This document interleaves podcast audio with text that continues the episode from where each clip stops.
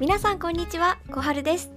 この番組では心ときめかせる者たち映画や音楽本や舞台について語るアートトークや日々を丁寧に暮らすためのヒントをお届けする一息休憩室をお届けしています。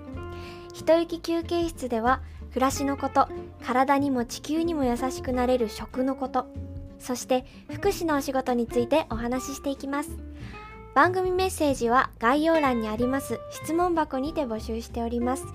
番組を聞いての感想や番組の企画に関するメッセージを募集中です。たくさんのメッセージをお待ちしております。